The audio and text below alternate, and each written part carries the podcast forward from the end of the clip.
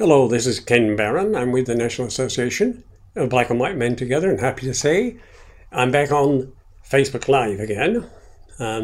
Over the coming months, we hope to re-up this program, bringing you guests about homophobia and about racism, and then more importantly, recently about our recalls and the voting rights that we seem to be losing. Today, I want to talk about California and the Wisconsin recall fights. California Governor Gavin Newsom and former Wisconsin Governor Scott Walker have one thing in common. They both fought recalls. Republican Walker is the only governor in American history to successfully beat back a recall. He did so in 2012 by pivoting from playing defense on his record, namely a highly polarized measure to clamp down on organized labor. And he's going on the offense against these trying to remove him. Quote, "We made it about the union bosses," Walker said in an interview. Newsom is a close labor ally and would almost certainly not endorse the sentiment, but his campaign has adopted a similar strategy. In his case, Newsom never fails to connect to the recall to Republicans. His official campaign committee is named, quote, "Stop the Republican Recall." The word Republican appears more than 10 times in his official voter guide, and along with phrases like power grab and takeover of our state, and his television ads make a point of referring to President Trump. California has nearly 5 million more registered Democrats than Republicans, and Newsom's team hopes running against the GOP is enough to save him, suffering the same fate as Gray Davis, California's Democratic governor, who was ousted in 2013, 11 months after he was elected to a second term. So the big thing about Gray that he failed to do was to make a coherent case about who was bringing the recall and why. That's been the theory of the case since day one. This is why Newsom branded it a Republican recall. For Newsom, whose national image has been bruised, so there is plenty of inspiration to be found in Walker's win. And in 2012, the Wisconsin governor emerged from his recall attempt with new strength that powered his re-election campaign 2 years later and, briefly, a presidential bid. But a closer look at the Wisconsin race also shows the challenges, both procedural and political, and facing the California governor that may complicate his win. 10 years ago, it was Walker, whose political future appeared shaky. Just 1 month after the Republicans took office as governor, he pushed through a measure to dramatically curtail collective bargaining rights and hobble the power of labor unions. In Wisconsin, a state with a deep tradition of organized labor and liberal measures, this measure was immediately a flashpoint. Crowds as large as 100,000 protested at the state capitol in Madison, and calls for Walker's recall were a popular rallying cry, often broadcast on the cable news networks that breathlessly covered the developments. Walker said, "That was the height of my opposition support and the low point for me." But he had a lucky break. Wisconsin's election laws require that a politician serve at least 1 year in office before a recall can be initiated. By the time Walker would actually face voters in 2012, the delay had tempered the outrage around the bill. In the meantime, Walker sold himself as a governor who got things done, even if they were unpopular, a pitch that even Democrats conceded worked with swing voters. The campaign also found an effective boogeyman in labor leaders. The attack diverted attention from the more politically sympathetic rank-and-file workers, such as teachers, who had been highly visible in the protests. Union leaders were the ones that exerted undue influence, letting governors and legislators to approve contracts and benefits that were out of line with the private sector and the ability of local and state governments to pay. Wisconsin Democrats saw the tactic as class warfare. Regardless, Walker's message offered voters someone to blame as the economy shakily emerged from the Great Recession.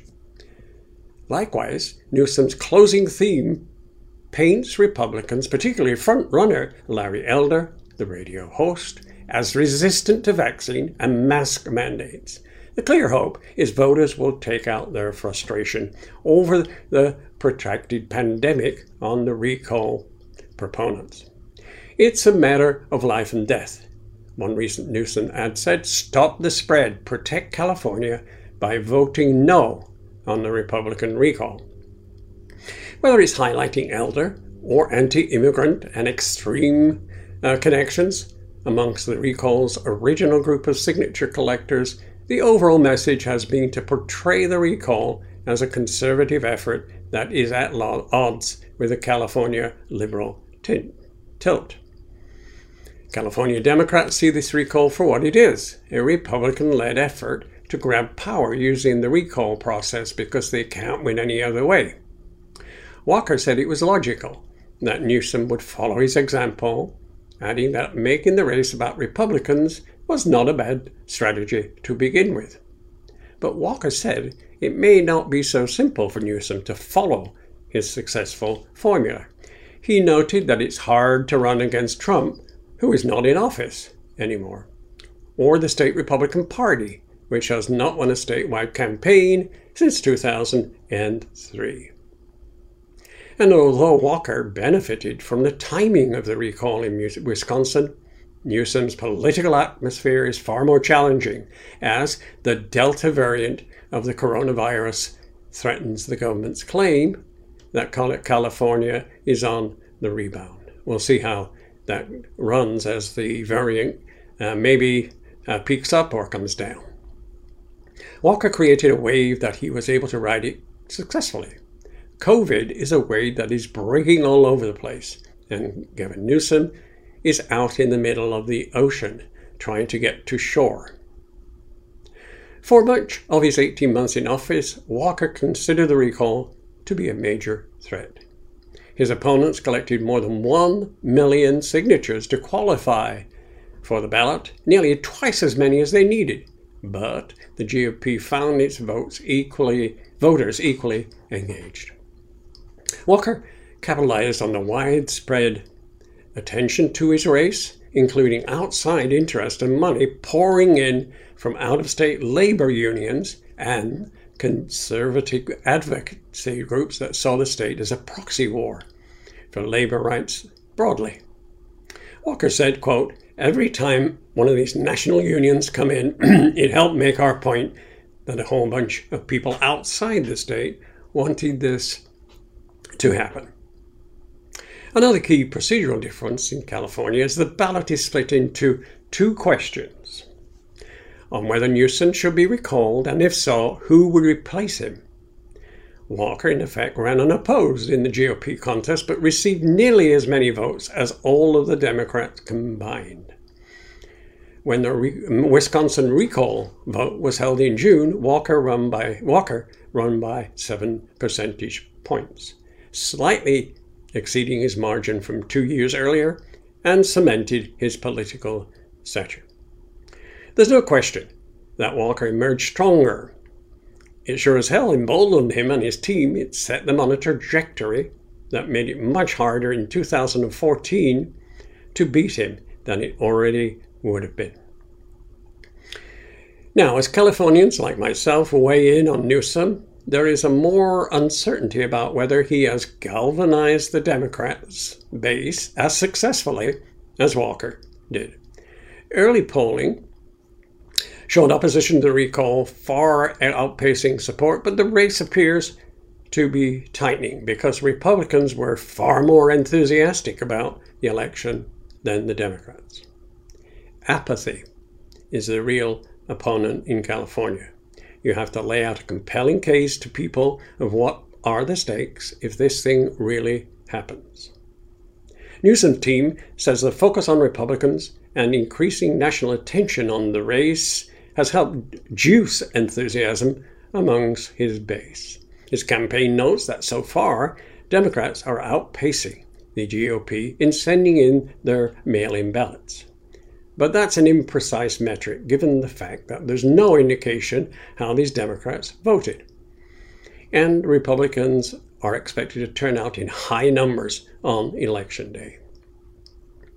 Most people nationally are shocked that Newsom has even got a race. He's got to win by a whole lot for it to be a net positive.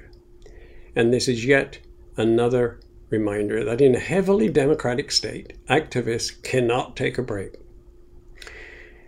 At the NABWMT, we cannot take a break as we approach the midterm elections next year. The source of much of this material was from the local Los Angeles Times. And that's it for today. Please subscribe to us on Facebook. You can go to our site, our website, at nabwmt.org, and you can email us at nabwmt@nabwmt.org. Thank you for listening. We'll talk to you soon.